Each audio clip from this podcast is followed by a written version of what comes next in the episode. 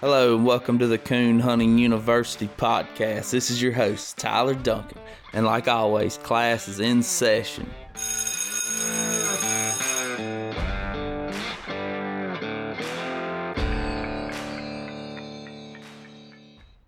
Coon Hunting University is presented by Extreme Dog Fuel. Feed it for life. Find out more at extremedogfuel.com.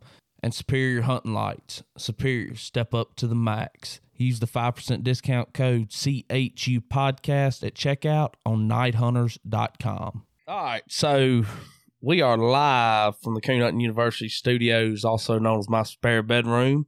So this is something that we've kind of been talking about doing for a while now. Uh, we're going to call it shine time because we're going to shine over a few things. And I'm joined by Mr. Chance Parker and Mr. Eddie Simmons here. We got a couple things to talk about today, and we're going to talk about the last couple of episodes we've had on Coon University. So I know that when this is released, there'll be newer episodes that have been out, but uh, we're going to talk about the previous three up to this point: Bobby Bobby. Bobby Burdens, Guy Mannings, and Wimp Aarons. So and Michaels. Michaels too. So we'll talk about it too. 'cause we'll talk about the hundred thousand dollar hunt. Well, we can start out like this. Have y'all been on any good hunts lately? Negative.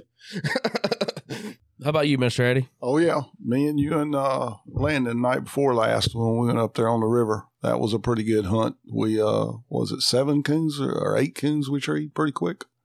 Yeah, I think we we treed eight singles and looked at nine. There was one sitting up there next to that one that Willie tree. Yeah, Yeah, me and you went to that same place, but what t- that two days before that we didn't look at. Well, we looked at three in one tree. but yeah, wasn't Uh, near the same. we brought hunt. a coon dog with us. That we night, brought a good dog with us. Oh, Willie, he's uh he's something else. Now you know Landon. He is not going to like you talking about his dog on on a platform like this. Well, that dog, that dog pooped in my boat. I'll tell you this. So we we had just got to the boat landing. We hadn't even took off yet, and he poops in my boat. Landon's freaking out. He's he, you can tell he feels bad about this dog pooping my boat, and I was kind of mad about it. I he doesn't feel that bad. Yeah, I mean, if it was his truck, he would feel worse. But Yeah. So, and he, he pooped, and you know, I mean, I was kind of like, I was like, man, that sucks, you know, because my dog, I was more, my, my dog leash was in it, and uh, so we get back and Landon cleans it up. He's like, here's your dog leash. I'm like, man, it's still got some on. He's like, yeah, I've been dunking it in the water. I can't get it clean. and uh, and we cut him loose. It probably went about three minutes. He was about 600 with the coon. Cut him loose again. He's about 800 with the coon. About five more minutes. And I started thinking, I was like, you know what? I think this dog can poop in my boat anytime it wants to. I ain't even gonna lie. That thing is he's some he's nice. He really is. But yeah, we looked at looked at eight singles the other night. That was that was a good hunt. Good hunt for down here for sure. I know some people might think, you know, different, but and they went hunting to do that. It wasn't like they just treat them all around us.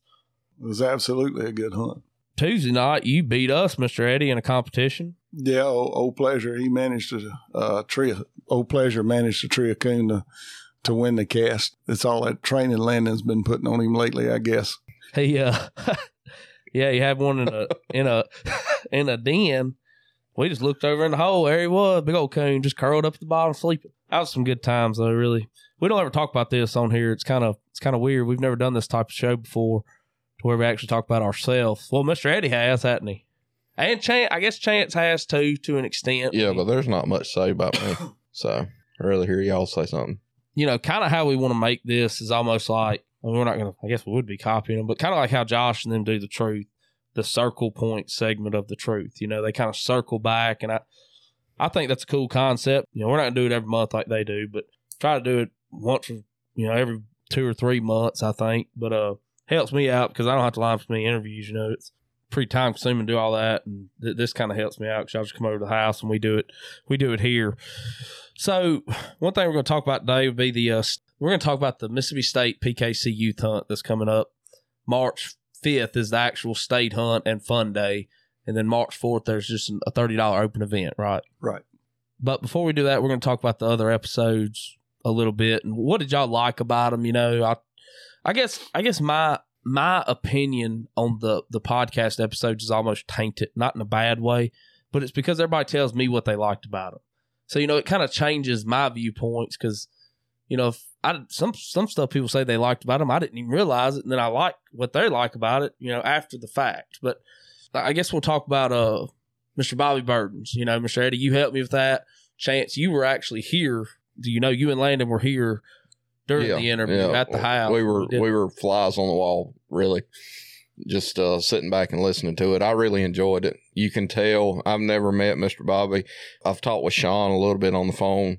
You can absolutely tell that he's he's a character. Uh, I'd like to meet him one day. He, he seems like a real enjoyable person to be around.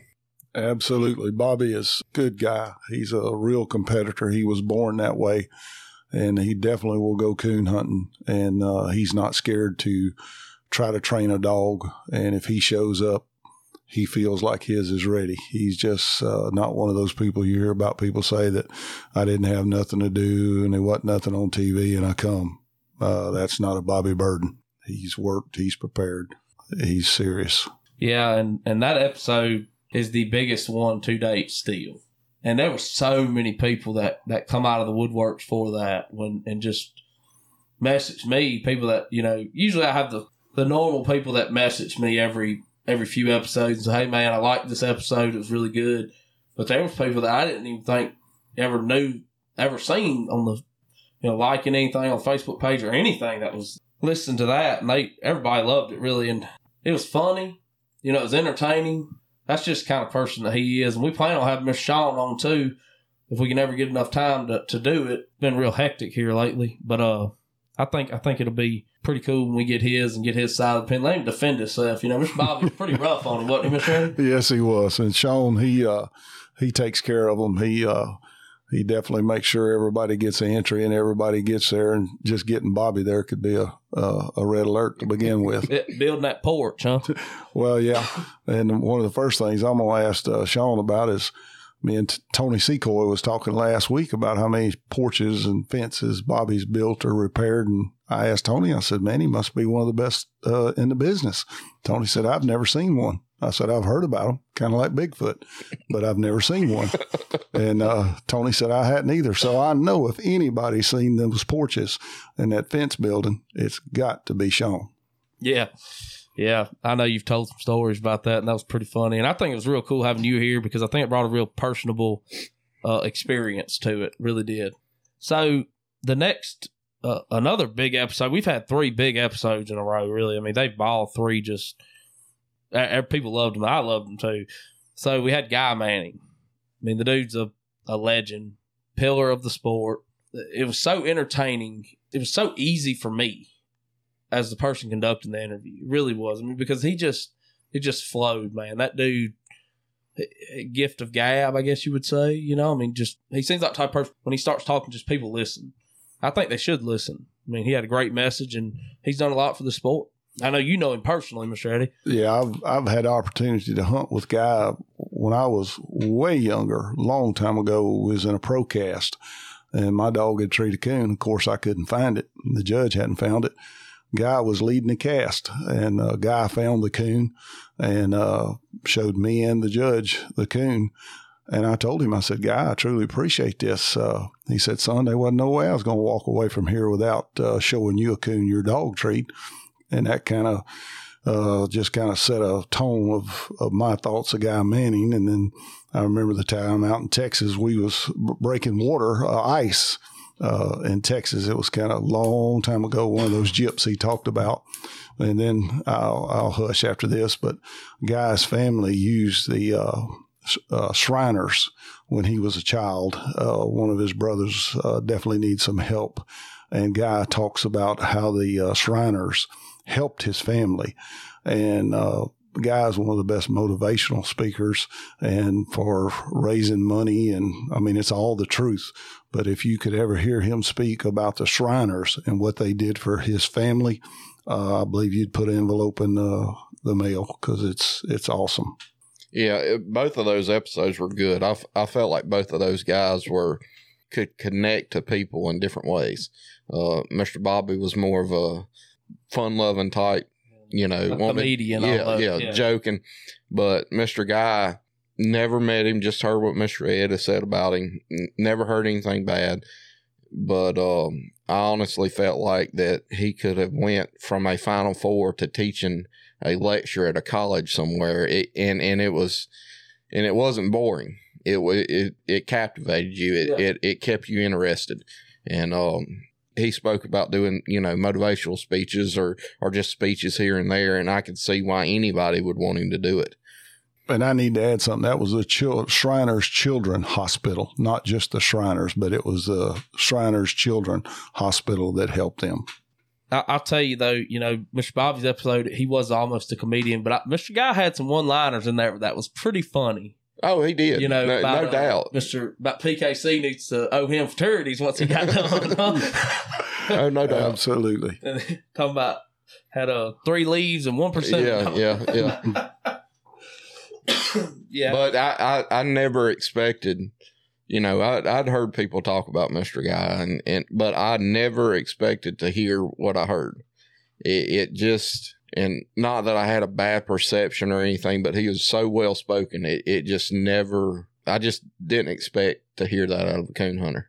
no, and you don't. You really, you really don't. I mean, we don't talk like that. I mean, No, that's why we can say that type of stuff is because we're not. He's very well spoken. He is, and uh, he's a good representation of the sport. I think. and he's a leader. You know, guys, uh, he's the kind of leader that uh, if somebody was trying to get people to help them and they called, I'll get back with you. I'll let you know. But guys, one of those people, if he calls, yes, sir, where do you need me and what do you need me to do? I mean, I don't know how to explain that, but it is what it is. He's he's one of those type people that has that. Yeah, he he seems like it. And the the story about starting the five thousand and how it all. I think it was really interesting because that's a huge hunt that just happened this past weekend. You know, I mean, it's it's huge. It's probably the biggest open event hunt in the United States. I would say, huh? I mean, would you? It, it's a it's a big hunt, and I mean they work hard for it. And uh, I've enjoyed many years of consistently going out there. For I hadn't made it the last couple, but I'm gonna tell you, it's a hunt to pick. Uh, one year, I was out there, and our cast uh, we scored on three coons pretty quick, and we was listening at the dogs at the fairgrounds bark. Uh, that's how far we had to go was right away from the fairgrounds, and we could still hear the dogs there while we treed three coons. One of my funny stories out there, though, many years ago, back when Marge's day, uh, we had to call time out. I've got about an hour to get my dog. I come up to a fence out there in Texas, a gate. I park my truck, and hey, I was in a little better shape then, but not top of the line. I take off down that road. I get to her, get back, just about to die, and uh, get back to the truck. And the rest of the cast is waiting on me. And the guide's there, and he said, "You all right?" I said, "Yeah." I said, "Boy, it was tough." He said, uh, "You checked that gate before you left?" I said, "No, I sure didn't, buddy, but I assumed it was locked." He said, "We don't lock our gates out here in Texas."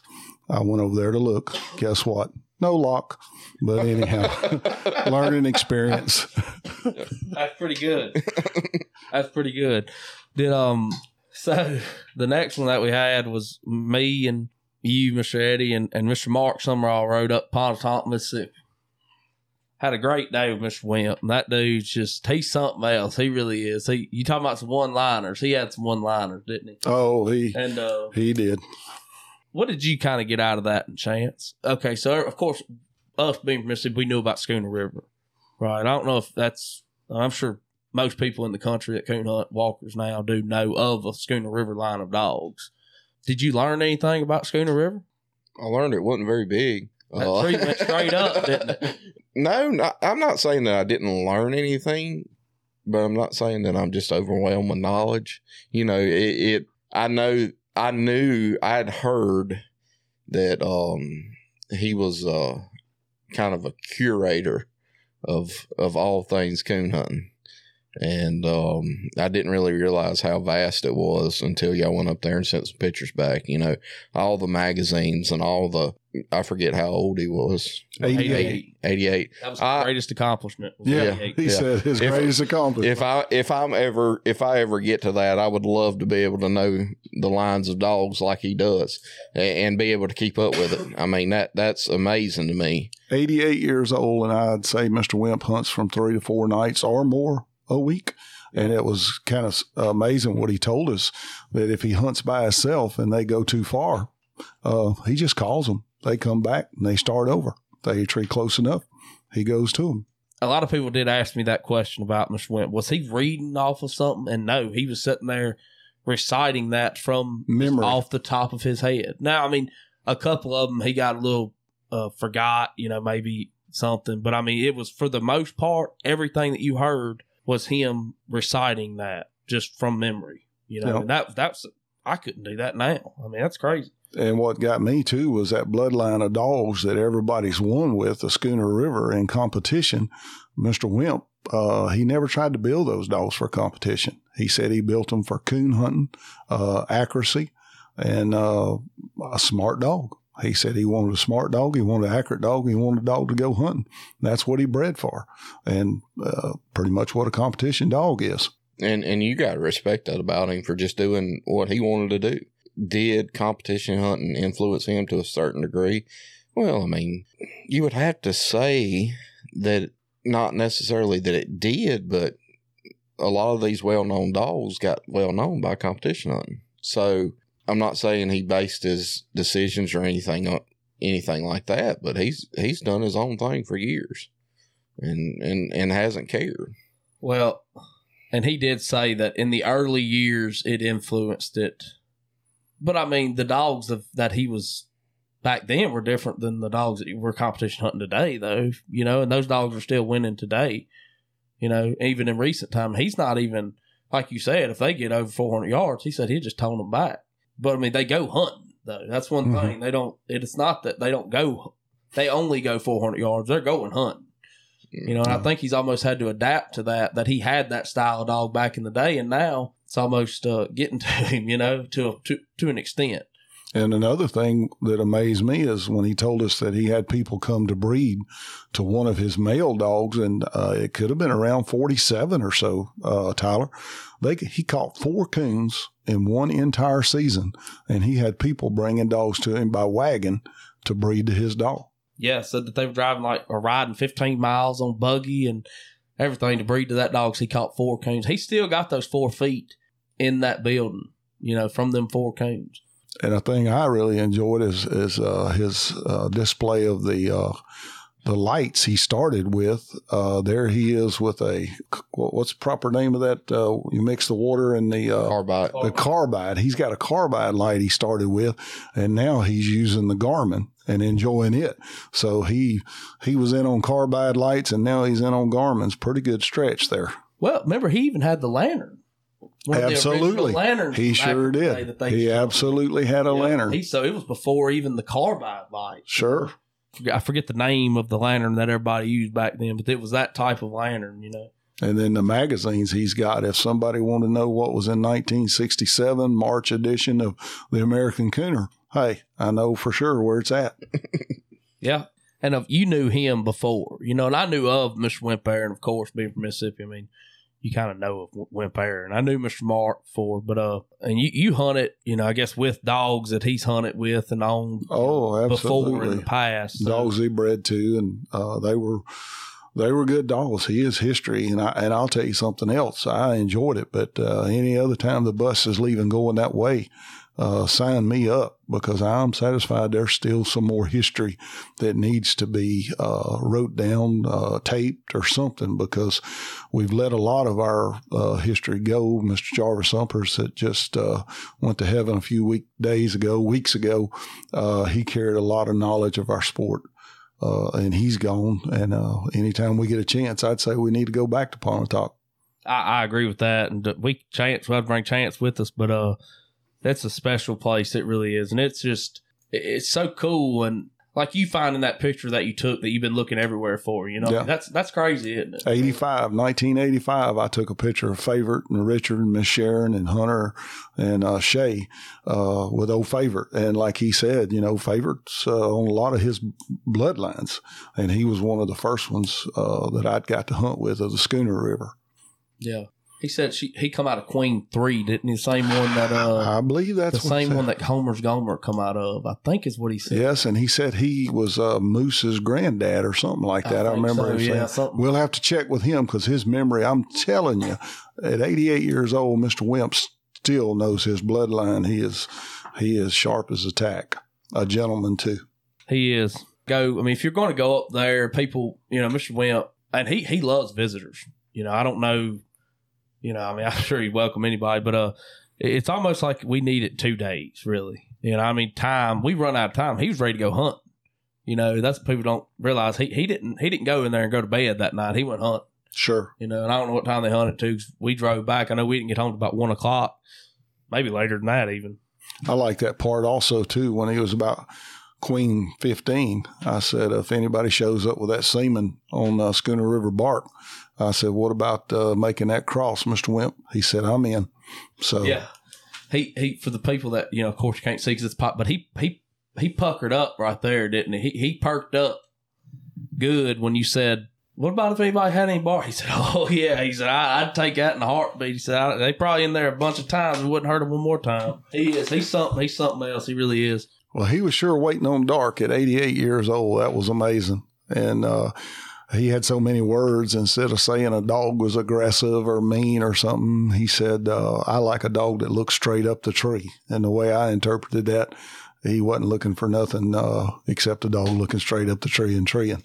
So he, he never said nothing negative, And it was amazing how he could uh, say what he wanted to say and, and never say anything negative.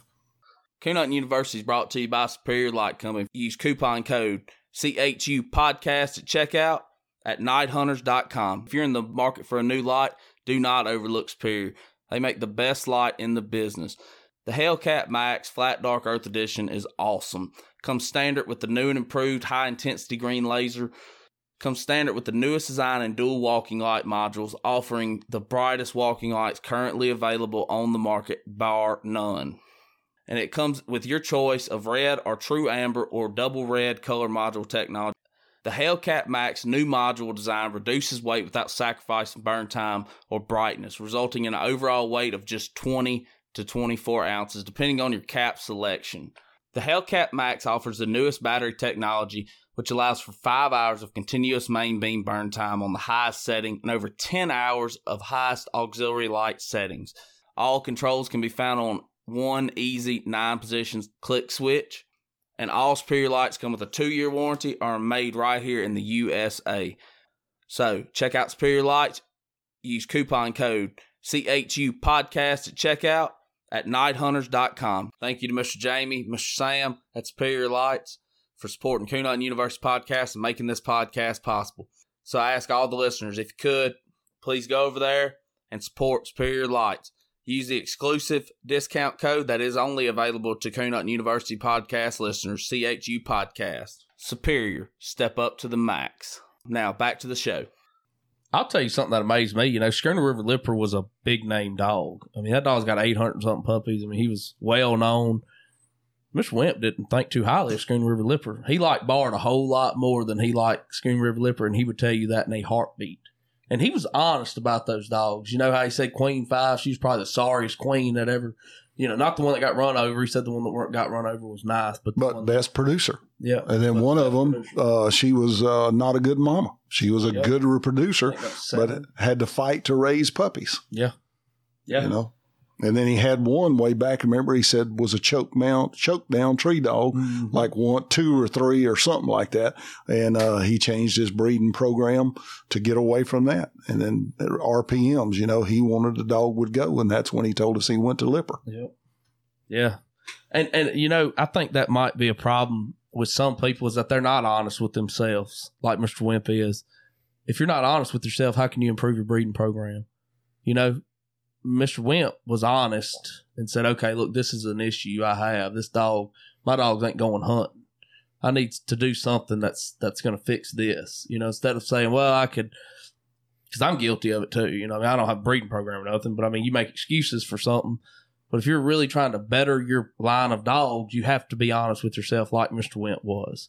I truly believe that. I mean, Well, you, you got to be honest with yourself. I mean, e- every hunter needs to be honest with themselves. But here's the thing I say about that: how many hunters actually know to be honest with themselves? And you know, there's some hunters that that, or some people say, "Well, hey, this is the best dog they've ever seen." Well, guess what? They ain't seen but three. yeah, you, right, you right. you know, I mean, you can only be as honest with yourself as as as knowledge. Uh, I don't know how to put this, but you can only be as honest as you know about. I mean, I, I think Well, what you've experienced, you know? experienced. Yeah. I mean, you, you can only be as honest as what you've seen. or, or been with. So I mean that that's something that's you know a lot of people don't really realize is that hey they don't know as much as they actually think, and and that's not being negative. That's just they haven't had the experience, and um, you know just is what it is. Tell you what impressed me too is House's chief. How many years ago was that? Mr. Wimp had coon hunted with him and bred females and uh, went up there and hunted with him and uh, Joe House. To me, that was kind of impressive also. Yeah, and it was cool to hear about all those dogs that Banjo too. he Banjo hunted with. Banjo too. I heard Lipper was extremely trashy. You know, for just people saying Guy that. Manning said it. Yeah, Well, and well, I mean, you've got he a couple. what he, he treat. But every time Guy Manning, I'll tell you something about what Mr. Guy said about Lipper. If you didn't notice, and he admitted, you know, he, he'd say this too. He said, you know, Lipper treed three coons, then won the hunt with twenty five plus. The other dog never even opened their mouth. So I mean, it's pretty impressive. That dog goes over here and treats three coons. If another dog doesn't even treat anything, even if it does go over and trash and lose, lose them all, yeah, it might have a problem bigger hunts. But maybe it's just a bad. And I asked Mr. Tom about that. I actually went back. I said, "Well, what about?" He said, "Yeah." He said, and those were those were bad nights, like Guy said. And he said, "Yeah, Lipper was." But Lipper was 11 months old at that time, too. And you got to remember, if I'm correct, Guy said uh, he was going to buy Lipper. Everything was set, and Tom changed his mind. But uh, he was fixing to pay big bucks for a very young dog back a long time ago. So Guy saw something he liked. Yeah, and, and Guy did say he liked him. Said Lipper was just a freak, you know what I mean? And I think you, you would know this better than us, Mr. Eddie. But uh, people think about these dogs that win all this money or a dog like Lipper, and they think that that dog must be perfect. But there's no No, uh, You know yeah. what I'm saying? Though people get this perception of these dogs that they're perfect, and they do.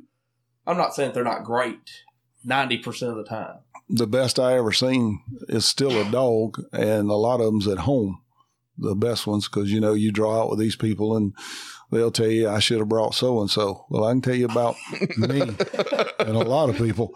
If I show up at a hunt, I've borrowed or found or something the best I can go with, and that's pretty much the way I think a lot of people they've they've got the best they can get their hands on you know, but they're just all dogs. We went with dogs. You might go Friday night and make six slick trees.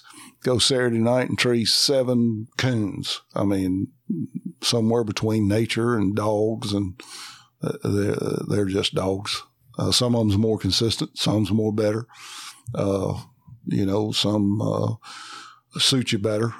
You know, uh, bottom line, they're all dogs. What Bobby say? He said, you know, it's kind of using Bobby's deal about a kid broke pony. Pretty Yeah. much there is no such thing because they have a mind of their own and there is no dog that you can tell somebody what they're going to do. You can tell them what they've done, but you sure can't tell them what they're going to do. Like Willie the other night went four four, looked about as good as a dog can look. We might take him out tonight, and he might tree four slick trees. I doubt he does, but I mean, you know, and I wouldn't think any less of the dog because you see what, and that's what makes you so mad because you know what they can do. You know, I mean, I seen that that dog looked as good as anyone a dog could. I mean, he wasn't on the ground, but he was probably on the ground total for thirty minutes of that hole. At the most, I mean, uh, uh, and treat four cones, hmm and they look good. but I mean, you take him not, and he looked bad. But I mean, that's just that's part of it. You know, I don't, I doubt he does, but mine's gonna look bad regardless. You know, so it doesn't matter. uh, so well, I think that's that's what separates. And this is just me. I don't. I haven't been to big hunts. I have. I've been with some with some winners around here, but I I have. I, I don't have any experience on a major level or anything like that. But just my old dumb thinking is what separates average from great is consistency. That that's just my opinion. Whether I'm right or wrong, it's my opinion. It's, my, it's just Yeah. the way it is. this year's to keep. So this is the last episode we'll talk about. We're gonna talk about Mr. Michael Moody. You know, Chance, you helped me conduct that interview. It was on the fly. We actually did it. I mean, I'm talking about we did it like seven o'clock that night. Yeah, it, it was. Uh, got in one evening. It, it was when everything was going on. Well, it was the day the entries opened up for the uh, Jarvis Umphers Memorial Hunt. Now that it's the name has been The changed. next day they changed Um, the name that we. And I will. I can say this. Chance actually before we started that episode, Chance said, "You know, I think it'd be cool if they changed that to the Jarvis Humphreys Memorial Hunt." I said, "Well, tell him." He said, "Man, I ain't gonna do that. I ain't." But I will say that he did say that right before we started that interview, and he, he can lie to you and say he didn't, but he did. I, I, and I was like, you know, that is a good idea, Chance, really is. And the next day when I seen it, I was actually offshore. You know, I don't do nothing work, so I was scrolling through Facebook, and uh, I seen where they had. If anybody changed- hears this, we'll edit that out. But uh, you know, and and they uh, they know what I do. You got to use GID card log into computers anyway. and I seen where they had changed it to Jarvis Humphreys Memorial, and I was like, oh, well, Chance must talk to him then. And I went looking, and I seen where somebody else had suggested. But I'm glad that they did suggest it because I think that is really cool. Oh, it's awesome. think about that? I think it's awesome, you know, that Michael changed the name to the Jarvis Humphreys Memorial. I, he was our legend. And, you know, as we talked about earlier, uh, when coon hunting was for trophies, Jarvis said this sport can become so much more. We can hunt for large cash awards. We can hunt for trucks. Uh, we can build a family. And I mean, he didn't say that the first day by no means, but as he went further and further, uh, with PKC, he did an excellent job. He thought of things that and put things together a long time before other people could do it. And then this is going to be the largest uh, coon hunt, the competition coon hunt in history, the largest PKC hunt in history. And you're going to have some pretty good hounds there and some real good hunting. And I'm satisfied some real good judges. It ought to be a history making weekend. Uh, it's, it's a blessing. Jarvis would be very proud of it. He absolutely would. And uh, it's really good. Eh, there was just so many things that lined up to to change that name. It- the way I thought about it, and you know, m- me and Tyler discussed it before before we talked with Michael, and um, you know, Mr. Jarvis being from Mississippi, this is you know, this is the place where it all started, and and and having a hunt of this magnitude here, and and Mr. Jarvis's passing just a day or two before, you know, the this went on sale, it left the door wide open for something like for a name change. Um, everything lined up. And I tell you something else. A lot of people were speculating about the first hunt. How long would it take to fill up? You know, different people had different opinions about how long would this hunt take to fill up. Well, it took minutes, the best I've understood, and then started a waiting list. So having two hunts uh, of this magnitude at one weekend, and the total awards is going to be four hundred and sixty-seven thousand dollars uh, one weekend at a competition coon hunt. I talked about this on that episode, but you talked to me that morning. Uh, we probably talked about twelve, I think, and you said, uh, "Yeah, I talked to Michael at like nine thirty, and he said that they had sold out." And you, he's Mister Eddie's told him that uh, you you gonna have to have two of them. He said, "I ain't doing two of them." You said, "What time?" About ten thirty. He had Yeah. done scheduled ten. he was uh, Michael went in a meeting, and right before he went in that meeting, he said, "Man, Ed, uh, it filled up quick." I said, "Well, you might as well be prepared. I'd say some phone calls are going to come in about two. Oh, we're not doing two. Next thing I know, Chance tells me uh, we're doing two. I had to call Michael back. He said, "Yep, it's true. We're doing two. And- and uh, good. And shout out to the guys at Crowville for stepping up and helping him out with that uh, too. I think that that's awesome. That shows teamwork and within coon hunting really does. It's And, and not only those guys, I, I know um, Michael has alluded to Brendan, Tony helping out with the, the format several different times. So you can't leave him out. He he he's even helped us here with our um, youth hunt. I I contacted him the other day, and like I said on that episode, if there's a way to get money out of people, Brandon's the go-to guy. Yeah. So I, He's got- he's got somebody to he's- meet for. he's he's always got an idea. So yeah, it's And you know, shout out to PKC too. You know, the whole team over there for allowing this to even be put on. You know, I think that that's it's just a step in the right direction.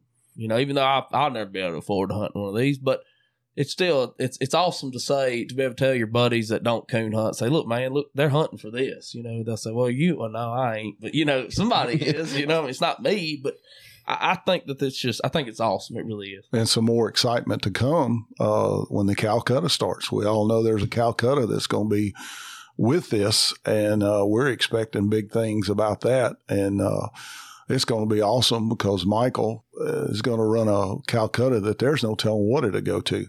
And Michael also is taking care of uh, the youth program and Wiggins, uh, Mississippi youth program.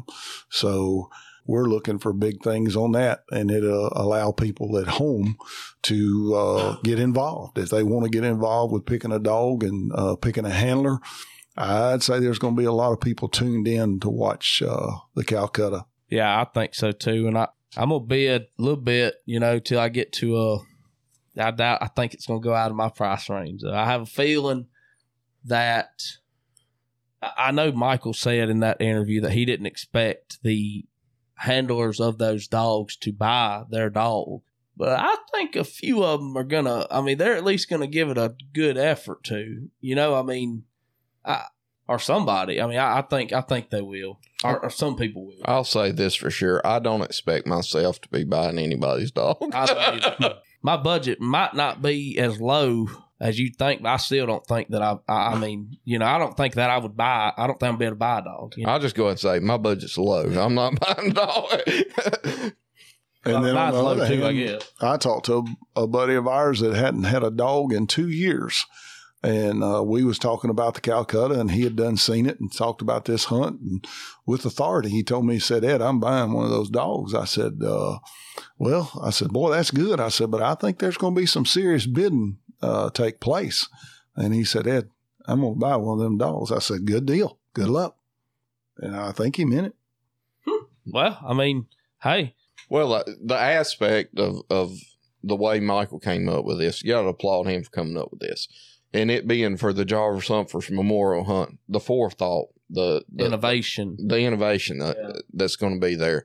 Um, I, I truly believe it's going to get people sitting on the couch at home, really, really investing in in this, paying attention to it, you know, it's fantasy coon hunting uh, uh essentially. Mm. You got fantasy football, you got horse racing. it, this is this is what it is. And how good a job did Michael do explaining the hunt there? That was awesome. Yeah, he did a a, a great job of explaining the hunt. Backwoods Heritage Productions is going to be there, and uh, their plans is to be there from beginning to end and be on the final cast. But yeah, applaud Michael and everybody that just you know, you hate naming people because you're going to leave people out, but just everybody, I've probably cut those. Jesse names. Lively, that that crew, that crew. I mean, it's just so many people that have to be involved in a hunt like this. I mean, you can only imagine. I mean, it's and Eddie. Hey, Eddie's numbers up there, Mister Eddie. are you and Landon counting the money for this hunt? Oh uh, no. Huh? We're like, I'm, Are you sure? I'm positive, man. We laugh about it. We had a hunt up there at Michael's, a pretty good high dollar entry fee. Well, we showed up and uh, we had a little technical difficulty with the light and a table, and me and Tyler and uh, Landon uh, counted the money, cash, big bucks.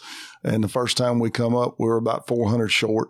We counted it again. We was about 200 short. And then the third time we counted it, we was over. So we told Michael with a confession, Michael, we've counted three times. This is what we come up. He said, well, don't count it no more. and that was, that was probably about a quarter or an eighth of what this is going to be. Oh Lord, yeah. It kind of sounds like that y'all got the right numbers, and whoever was pocketing some of it overcompensated at the end. Well, it was. I pretty, put it back. They figured out how to count. That wind was blowing no less than twenty mile an hour, and we was trying to take money, and somebody would say, "Well, here's mine," and so and so's, and then after a while, they'd say, uh, somebody'd say, "Well, I'm gonna pay mine," and so and so's, and hey, I don't want to make no excuses, but we learned a valuable lesson yeah. And that was not Tyler Duncan, by the way. Tyler Wable. Yeah. If, and, if you're wondering. And it was all right. I mean, everybody paid just like they should. It was the money counters that was struggling. And Mississippi's, you know, public school education hadn't been noted to be the best in the world. So, I mean, let's let's just Oh, okay. We're gonna let the PKC office handle this money. Yeah, I bet so. Yeah, you'd have to, but you might have to hire a banker just to handle the money on this one. Four hundred and I can't even say that. Four hundred sixty-seven thousand dollars. I mean, that's man. That is that is. Well, and what is that? Five thousand is a cast winner, so you pay four thousand entry, and then the cast winner gets five thousand. First place a hundred thousand, second thirty-four, uh, 24, then 15. And should they split in one of these events, it'd be over 43,000 for a split. And, and I mean, let's let's talk. Let's think about it like this: you got a four thousand dollar entry here. Okay, okay, you can enter this hunt if you have a dog that's let's let's let's go to UKC for a second. If you qualify for the tournament of champions, okay, how much money are you gonna have tied up in at least five hunts, right? At least five. Your gas money, all of that. I mean, you're not gonna be too far off from where this is. Then you have your gas money going to where you're going. You got your hotel going to stay at your regionals, and you got your hotel going to stay at your tournament of champions. I'm not picking on UKC. That is a great hunt that, you know, that's the kind of hunt that I can afford where you pay monthly installments almost on it. You don't have to pay four grand up front. But I'm just saying, if people consider it like that and you break it down, four thousand really doesn't sound like that much when you you have the opportunity to win five thousand back if you win a cast. I mean, I know it's a lot easier said than done. Us sitting here, these are going to be high caliber dogs, but if people would think about it like that, I don't know if y'all have ever thought about it like I just said. You know, the tournament of champions was the big money hunt before this, Mm-hmm. and I know it pays a lot more places, but I mean, still, it if you think about it like that, it's really not that much money, wouldn't you say, Chance? I mean, uh, it's still a lot of money, but you just have to weigh it out, you know, Well, okay. Let's or super stakes. exactly. I mean, you got what one hun- a hundred dollar night, which is your free Okay. night. I did that out. you know, I, I mean, But I mean, sti it's true though. But people rag on having a four thousand dollar hunt. but I mean, it's true. well, this is what I've learned about coon hunting. This get in where you fit in. Yeah, If you want to pay four thousand dollars to go to a hunt, uh, the way I look at it, this format, if I had the money, well, if I had the money and the dog, and this format's excellent. Win a cast, you get your money back plus a thousand. You know, I, I've talked with different guys and and and talked with different people. Look, this sport is wide open. There's places for people to start dogs. There's places for people to finish dogs. There's places for people to haul dogs to hunt. Um, you know, I know what my place is. I think I know what my place is. I, uh, now, whether I'm doing a good job at my place, I know that, that's left up to debate. But I, I don't. Will one day this be something that I might be able to do? Maybe. I don't know. I- Is this for everybody? No, but for about 150 people, it looks like it was for them. yeah, yeah, it was. It's for- it's for- What what I like too is uh, as we talk about this hunt as a first, and who would have ever thought of four hundred sixty seven thousand in one weekend at a coon hunt, and it totes the name of Jarvis Humphreys.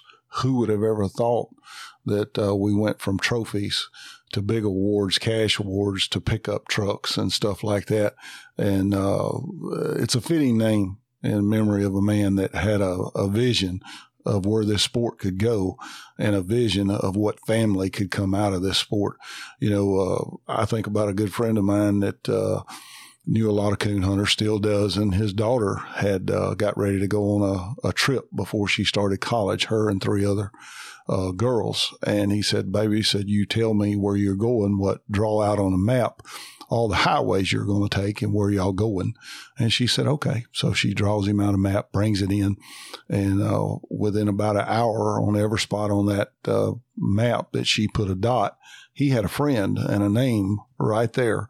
And he said, Sweetheart, if you have any trouble, said you call this number right here. It's a friend I've met at a coon hunt. So this family thing Jarvis built, it is the real deal. that that's awesome. It really it really is. I'm gonna play. I'm play devil advocate a little bit here. Do you feel like hunts like this, not in a bad way? I'm not. I'm just playing devil's advocate here. Do you feel like hunts like this and these other big pro classics take away from the world hunt, take away from the uh super stakes? Do you feel? Do you feel that? Do y'all? Now, being honest, now I'm just I'm not I'm not I'm not saying that I feel that way, but I've heard that discussion. I've heard that said, you know, and I'm just wondering what y'all think. Well, in my opinion, uh, if you're not growing, uh, bad news. And I believe instead of taking away, I'm going to use the words add to. I think this adds to our sport in a big way. And there's pretty much a hunt, in my opinion, You know, everybody gets an opinion. There's thirty dollar hunts. There's fifty dollar hunts. There's two fifty dollar, two hundred fifty dollar hunts, thousand dollar hunts. And hey, uh, I say welcome all clubs, all hunters, and if they want to go up on the entry fees and pay more money one day, I, I don't, I ain't got no problem with it myself. I'm all about let everybody uh, that wants to play play. I see what you're saying, Tyler, and I agree with Mister Eddie. If you're if you're stagnant, you're not doing nothing. So you got to constantly be improving and, and thinking about ways to improve. Uh, the entry fees, you know, there's just like I said before, there's a place for everybody. Uh, you might not like this. You might you you might think it's the most terrible thing ever. Oh well. Like I said, there's about 150 people that that say, "Hey, this is for me." And I know it's I know it's uh I know it's actually 128 that actually got entries, but I'm pretty sure there's there's probably 30 more on a waiting list. Yep. Um, does this take away from a world hunt? Well, guess what? You're going to win hundred thousand dollars in this hunt, but guess what? Ain't going to go in front of your name, world Right. champion. And I still I still feel the prestige is there for the PKC and the UKC World Hunt winners. The prestige of winning a world hunt. I mean, that's a tough challenge. You know, this you show up to a hunt, you draw out six four dogs. I mean, the world hunt you're hunting all week. You know, Well, best I have endurance almost. You know, best I can uh, tell the like this hunt right here, you win three casts and you've won a hundred thousand. At the nationals, you've got to win five casts and you're the national champion. At the world championship, best of my knowledge, you got to win six casts.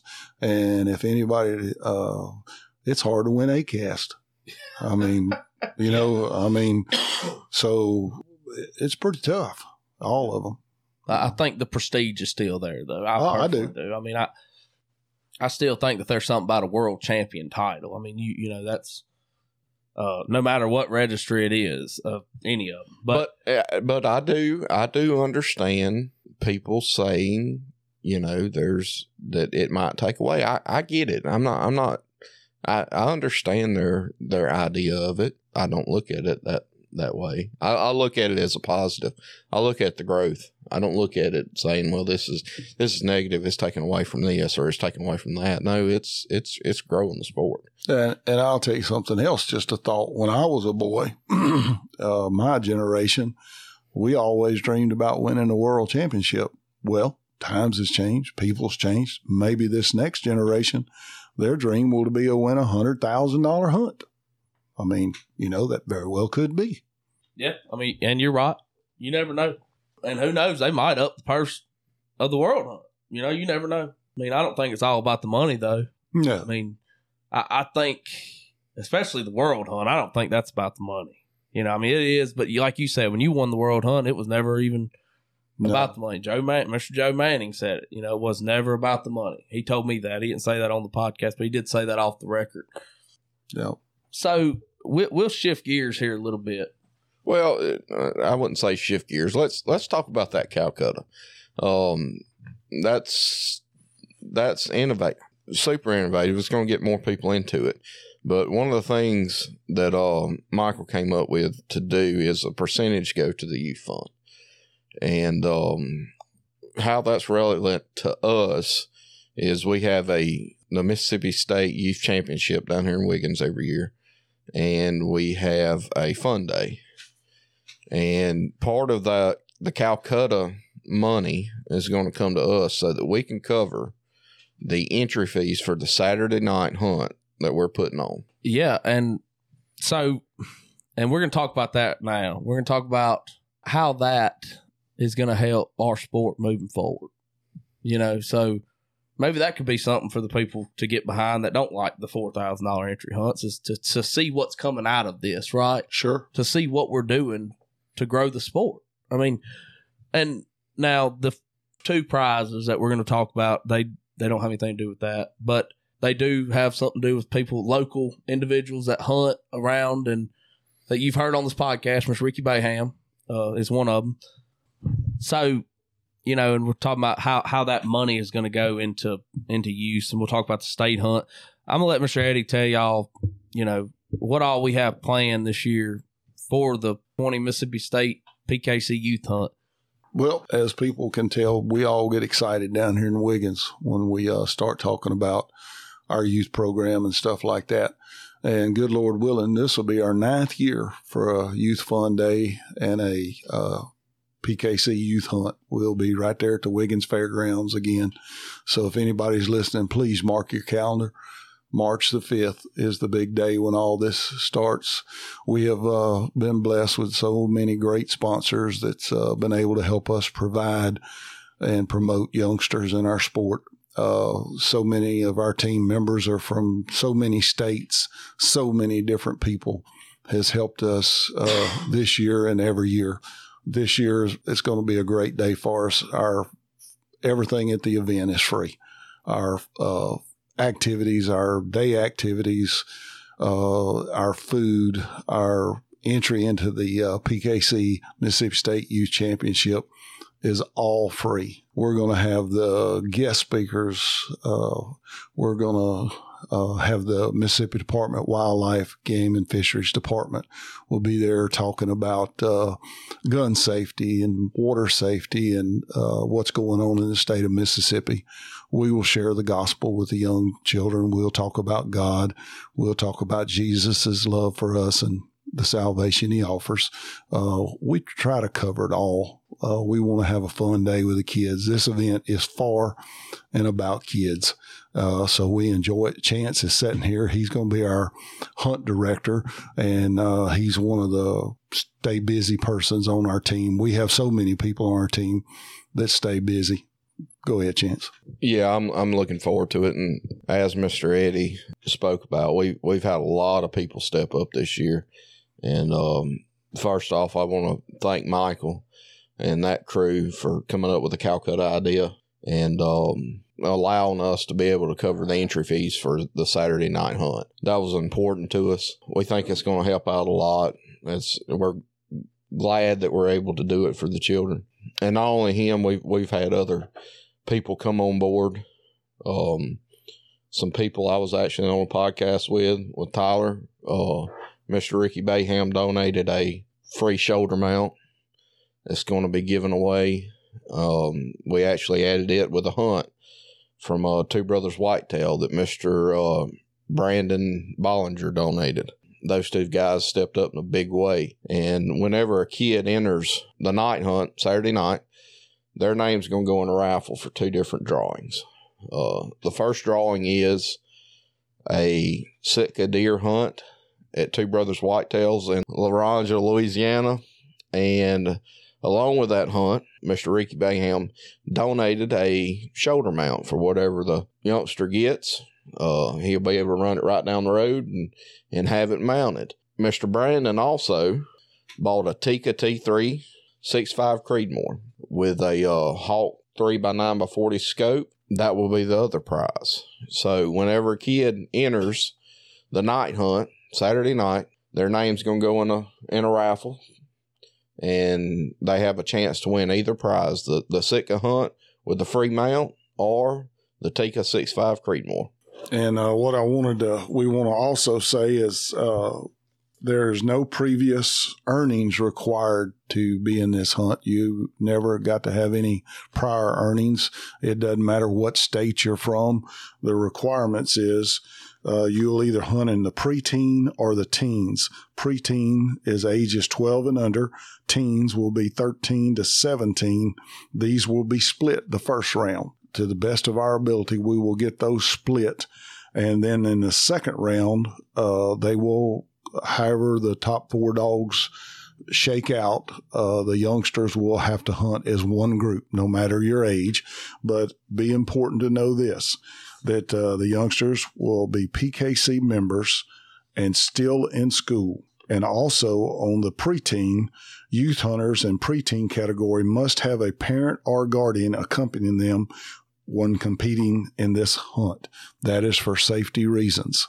Yeah, safety for the dog, safety for the children. It, that that's our priorities. And and something else, uh, all cast winners receive hundred dollars and are qualified for the PKC Youth World Hunt. Right. Absolutely. Each youngster reaching the final four of the championship will receive a new dog box, $100 qualification uh, $100 plus qualification to the PKC Youth World Championship, a $50 gift certificate, a new dog leash, a new squaller, a new t-shirt. So that's just, uh, if you get in the final four. But if you win the state championship, along with all those prizes, you have qualification for the PKC National Championship. You receive another $250 from PKC and you receive a new jacket along with those prizes. So we feel like with uh, all our sponsors help, our teams help, and everything, we have a pretty good package for the youngsters. Yeah.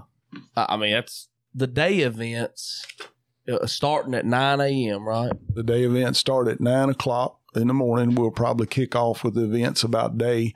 Uh, but just like our uh, squalling contest, uh, we're going to have a kitty section where every one of those kitties that uh, squalls, they will get a, uh, certificate and a gift bag. And everybody that enters the squalling contest gets a new squaller. If you enter our squalling contest, you get a new squaller. And then we'll have the two age groups, uh, the little ones, uh, and then the, the bigger ones. And, uh, so on our squalling contest, we do have the kitties, and then uh, they will be all be big winners. Then we have a seven to 12 year old, and then we have a 13 to 17 year old. But each one of the winners in each category gets that $25 gift certificate, a coon squaller, leash, and a t shirt. And then we move right on to the bench show. Once again, all kitties uh, will get a certificate and a gift bag. And Mr. Chance Parker, he makes uh, our benches. We have folding benches. So the best male and best female in show will earn two real nice uh, show benches, uh, a nice new jacket, dog leash, and t-shirts. And then our treeing contest winner will win a new Cornerstone dog box, a leash, t-shirts. Our drag race champion winner will receive a new Cornerstone dog box, a leash, and t-shirts. So the day activities are pretty big. And of course, we have drawings throughout the day. We get the kid's name and we put it in a box and we'll draw for different prizes. And like I said, it may be hula hoops. It may be dog leashes. There's just no telling what it'll be. And every kid's getting a grab bag, right? That, Absolutely. we have uh, we have several boxes of Bibles. We have several boxes of uh, gospel tracts. Uh, we have crosses. We have bouncy balls. We uh, we pretty well for all age groups that walks up there to the table. They are good to go. But the squallers, we give the squallers out and we wait till the end of the day to give them the reeds. yeah, pretty good. You, you, get a you get a free Coon Hunting University sticker too if you come if you come up here. I'll be giving them out to uh, everybody. And once again, the food is free all day long. All the events are free from beginning to end. So uh, come hungry, come thirsty, come wanting to play because we want to have fun. We want to promote and provide for kids and everybody on the team. It's Kids Day. It's for and about the kids. That's our goal. And and even if you if you don't coon hunt or or it's something that you thought about doing or or wanted to see if your kid would like it or enjoy it, come. You can reach out to one of us. We'll do everything we can to help you to show yourself and the kids and, and everybody what's going on and how things take place and um, you know it's for the youth but it, it, it's not limited to the youth uh, we get just as much enjoyment out of it as they do. Absolutely. But like our like our bench show, uh, Miss Tracy Brown from uh, over there in Wilmer, Wilmer, Alabama. Alabama. She's one of our judges. Uh, Mr. Benji Morgan from Louisiana, he's one of our judges. So we have so many states that help us.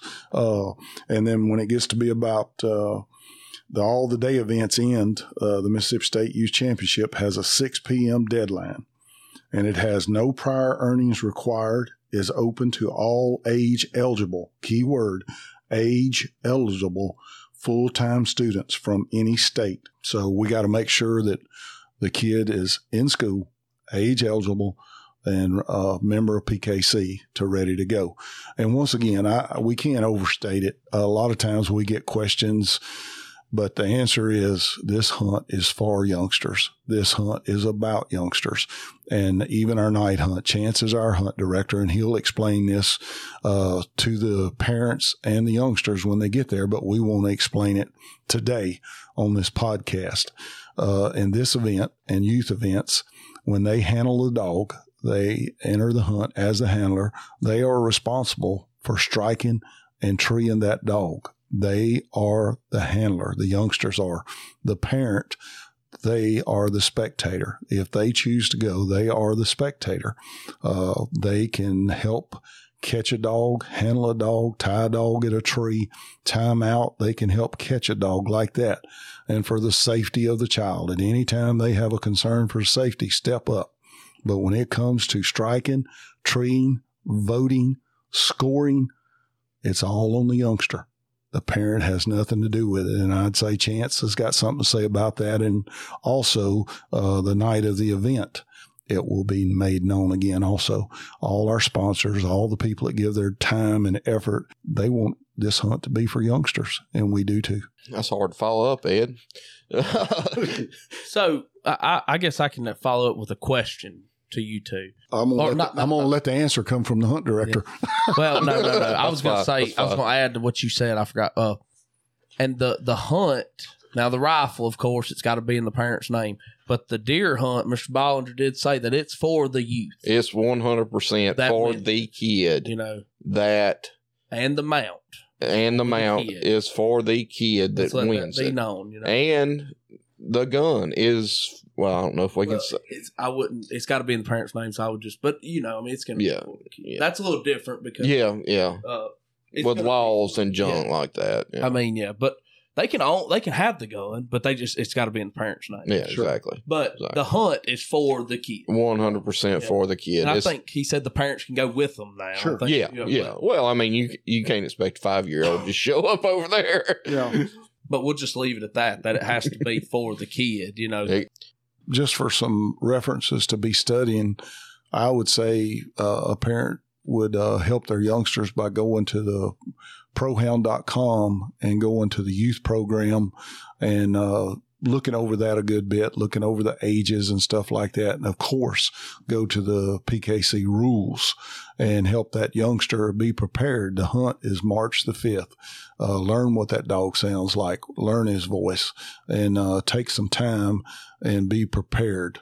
Like I said, Chance is our hunt director. And uh, what else you want to say, Chance, sir?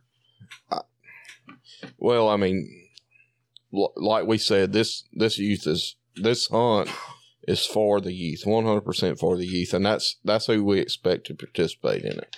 We know that parents are going to go out on cast with the with the youth, and the way we like to do it is we like to have the youth in front of it, in front of the judge, judge in the middle, and the and the parents behind them. We don't want the parents or or any adult tipping the youth off to hey you need to strike your dog now. Hey you need to tree your dog now. That that this isn't what it's for. We um our sponsors expect for us to be as fair to the youth as we can and that's what our goal is through this night hunt is to be as fair as we can to the youth and for the youth to to be making these decisions and making these calls right or wrong it's it's it's their call to make So how do you look at it, Mr. Eddie, when you're judging a youth cast?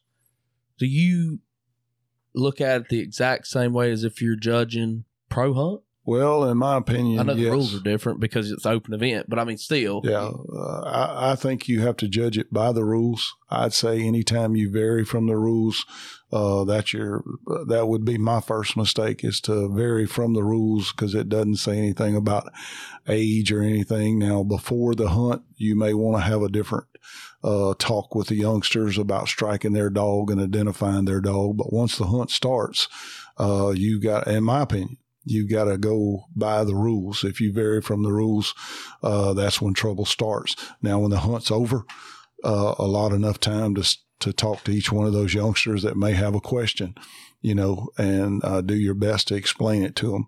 But we got to use the rules. Uh, there's no way around it. And I think uh, here's something else. I think some of the youngsters are not ready for the night hunt. Bottom line, they're not ready. We want those youngsters to come and watch and get involved in our sport. Go on a cast, go on a cast and watch somebody strike and tree a dog and get their feet wet in our sport. But uh, uh, the parent or guardian, they've got a pretty good idea if their youngster can identify that dog to strike it and tree it. Uh, older people, we always learn something about the rules. If you ever stop learning, uh, you're in trouble. And if you think you know them all, you're really in trouble. That's just my opinion. So they hadn't got to be an expert on the rules. But uh, the bottom line, they need to be able to identify their dog and be able to strike it and tree it and uh, stuff like that, and it'll fall in place. But uh, the judges that we get are all volunteers. They come and help us. They do the best they can. Uh, they know they're judging kids, but they know they got to use the rules. But they're not pulling for or against any of those youngsters. And uh, what I've seen in my years is if there's a question or a problem, it doesn't come from the youngsters. It may come from a parent that may have been back at the clubhouse or in the truck. So uh, that's just a bridge that uh, if we have to cross it, that's why we got Chance being hunt director. Well, and I agree with Mr. Eddie. You, we have a set of rules here, and that's what we need to go by because this is for the youth. This is to help the youth. They're getting experience. So let's say we're a little lax on the rules. Let's say, hey, he struck the wrong dog. We can tell it, or he treed he or she treed at the wrong time. Well, we'll just let that slide. Well, guess what? They're going to go to a bigger hunt one day. They ain't going to let it slide. Now, whose fault is that going to be? They're going to go back to us. Yeah. And we want a good foundation for these kids to carry this on. And they're not going to get it by being, by you be taking it easy on them and say, "Oh, you're just a kid," you know, it happens. Well, I mean, you you've got to you've got to understand you're you're you're dealing with a youngster, you're dealing with a kid, and they may not know everything, but it's a good time to teach them. You don't have to be rude to them. And after the hunt's over with, hey, it's a good time to tell them, hey, this is what I, this is why I did what I did. Hey y'all, Tyler here from Coon Hunting University. I want to talk to you a little bit about Extreme Dog Fuel and what sets them apart. Superior nutrition at the lowest price possible. So they've been told the amount of vitamins and minerals they use in their feeds overkill and that they could reduce cost by incorporating less expensive ingredients in their formula. But they believe the right mix of important ingredients makes huge difference in your hound's skin, coat, performance, durability, health, and longevity. They promise they'll never change their product to lower the price or to compete with cheap commodity dog foods. All their ingredients are taken from the South Central United States. So go check them out and you can find out more about Extreme Dog Fuel at extremedogfuel.com and find a retailer near you today. Extreme Dog Fuel, feed it for life. This is why, um, you know, this is why what happened took place. It's an excellent learning experience for the kids. Um, we don't want any kids mad. Okay, I'd rather have grown folks mad at me than than a kid. Me too. but it, it's that's part of it, and you know, the parents. You know, you would hope that the parents would take some time and spend with them, and you know, help them with the rules and set up some practice casts with buddies and and and prepare. do all yeah, and prepare them. And um, you know, it's practice. You don't send your kid out there on the ball field and he ain't never swung the bat. You know, they got to practice, and that's just part of it. And you know, if we got time, uh, I'd, I'd, like to read a few, and I'll pass it on to uh, our buddies here. But like the Mississippi Department of Wildlife, Fisheries, and Parks Youth Initiative Program, they have been awesome to us. Uh, like I said earlier, Mr. Steve Parham comes down and he talks safety with these kids, education with these kids. They do a great job, and that youth program helps us and sponsors us. Uh, the Jarvis Humphreys uh, Memorial event is going to help us so much. Success Hunting Supply, Purina Dog Food, Two Brothers Whitetail Deer Farms Mr. Ricky Bayham and his taxidermy service. Icky, Icky, ta- Go ahead, Icky, uh, Icky Tosca. Icky Tosca, Okay. taxidermy from Lodge, Louisiana. Take off from there. Take off. Oh, you from want there. you Yeah, sure? yeah, yeah. Go ahead with the rest of them. or, or I'll take it. Uh, I'll take it. We got Fat Boys game calls, Coon Hunters uni- Coon, Coon You. Superior Lights. Coon Hunters University. Tyler, he doesn't Coon want to hunting. accept It's coon Coon Hunting University. He doesn't want to Put Coon Hunters on there. But accept uh, any uh, congratulations and thank you. But on all his podcast, if you'll notice, Tyler has mentioned uh, this event on uh, him and Superior Lights have uh, got us some money raised on uh, what they've done for us with a Superior Light, and Tyler's been selling them, and uh, that has been awesome. So, Tyler, yes, you're on the list. You and Mr. Sam. well, that's thankful to have them. They're a great, great light company. We all three use them. Used them before Coon Hunting University. Absolutely. Uh, I've, uh, Mr. Sam and Basil back in uh, 85 when Basil started with Bandit Lights. Him and uh, Mr. Sam have been close friends uh, for many years. And I mean, top of the line. for sure. You got Cornerstone Dog Boxes, Payroll Water Water Well Drilling over in Lumberton, Mississippi. Joy Dog Food, American Cooner Magazine, Mr. Michael Moody, P.S. Olps Coon Squallers, Mr. David Morgan down there in Texas. You got Mr. Billy Dwyer donated a Walk with Wick Volume One to be to do something. We're going to do something with it. We don't know as of right now what we're going to do with it. Yeah, we we're gonna- are going to do something. We're great going to talk about that a little Yeah, more. We have to uh, discuss that a little bit. So, and that has been assigned to Tyler and Chance as a team. They're our deciding of how we're going to raise money with that book. So we have two qualified people on that job. and I reached out to Brendan. So, yeah, get money out of somebody. So we got Bayou Legacy game calls, perfectly imperfect designs by Michelle and the Professional Kennel Club. but our sponsors have been so good to us, each one of them, and uh, we just thank them so much because this hunt couldn't be possible without those people. And then our team right here on the ground, uh, they are so good to us. well, I mean, we got people that, that, um, you look at Hunter Ladner and his dad's always there to help us and, and Mr. Mike Hatton and, uh, all the people that come out to help us. And, and, well, I mean, nobody's going to do this, so I'm going to have to do it. Mr. Eddie, he's been the driving force behind all this. He's the one that's got all these people to come together like they have. And uh, I don't think anybody else could have done it the way you have. And um, I know there's not a lot of youth out there that's that's going to say they appreciate it, but I appreciate that while you've done for the youth.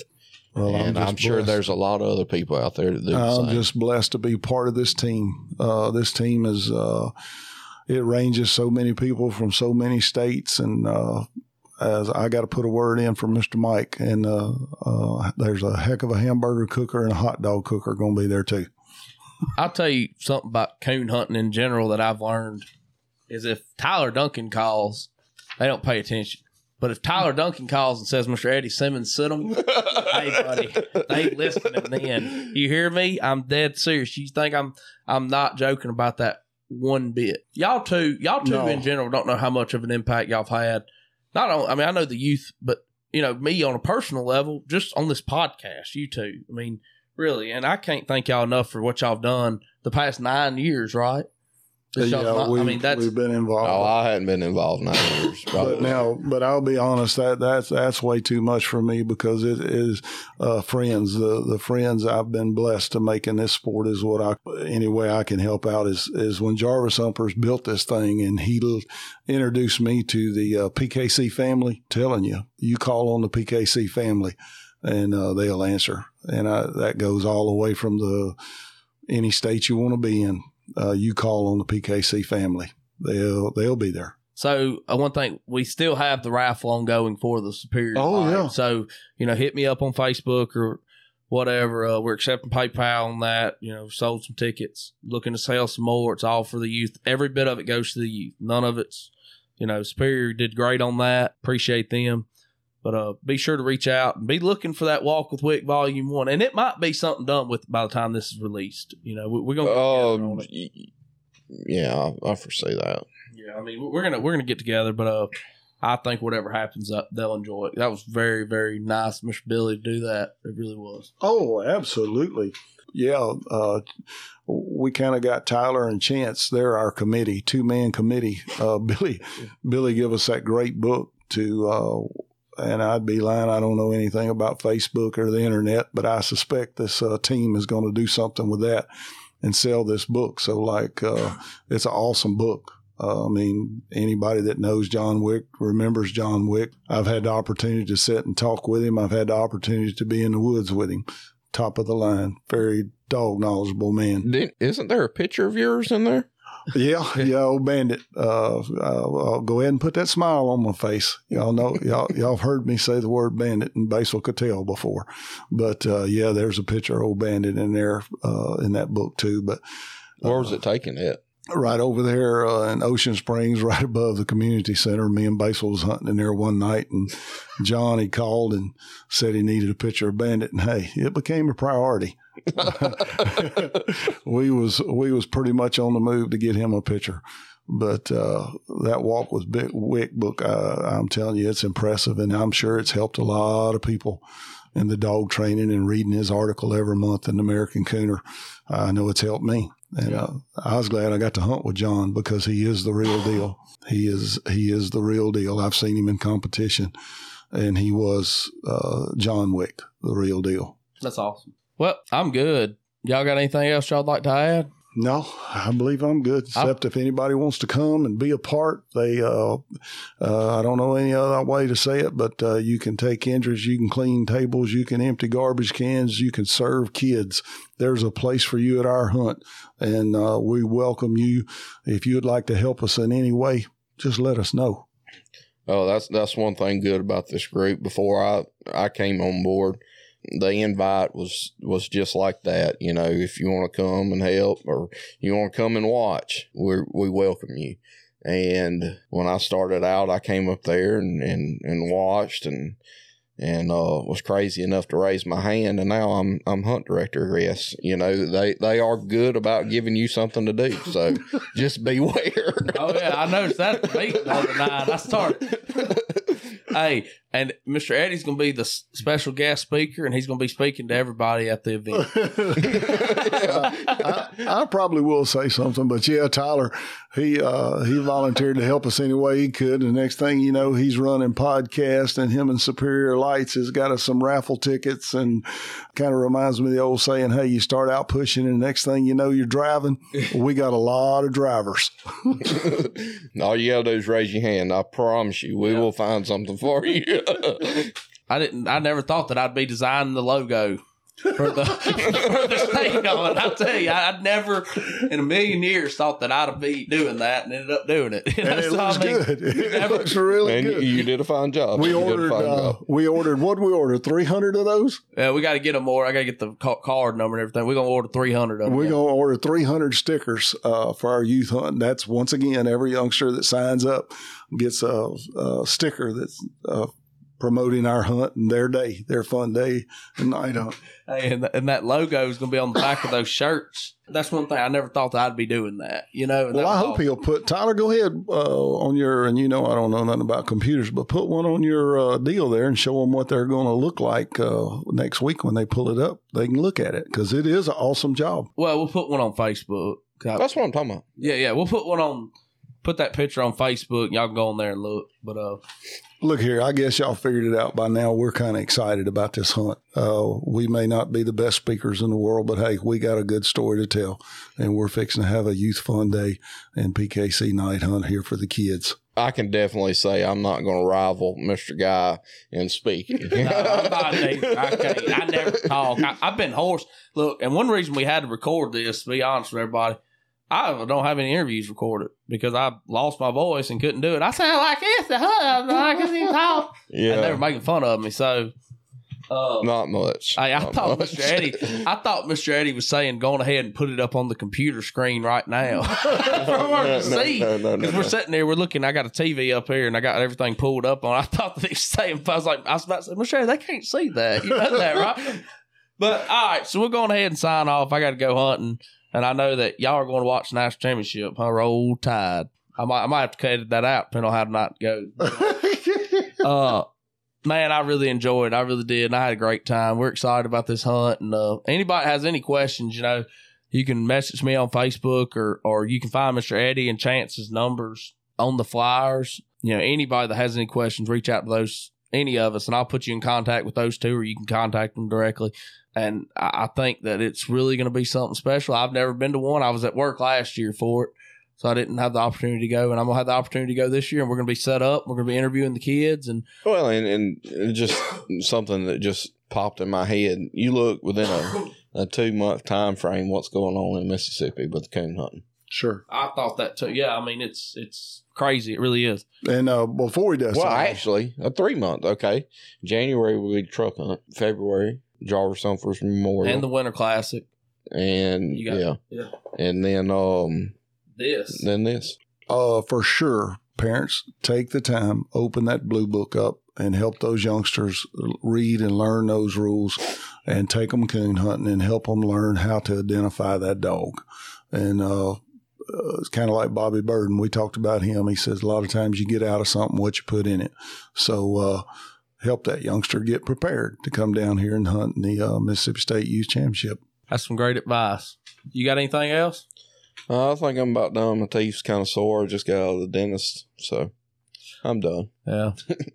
My voice still ain't really made it back, and it'd probably go out tonight when I start hollering at that tree, slick tree and walker again. Probably lose my voice again tonight. So, all right. Well, this is us signing off, and until next time, y'all have a wonderful day.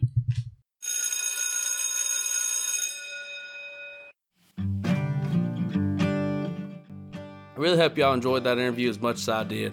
If you like what you heard here, go on over to Facebook, give us a like at Coon Hunting You. Also, go to Apple Podcasts, leave us a rating and a review. It really helps us out. And remember, if you need a new hunting light, do not overlook Superior. They make an awesome light, best customer service in the business. Man, their walking light and double red is the brightest I've ever seen. Use coupon code CHU podcast at checkout at nighthunters.com. You can find the link in the description box below this. Coon Hunting University is a product of Audio Hound Productions. Until next time, y'all have a wonderful day.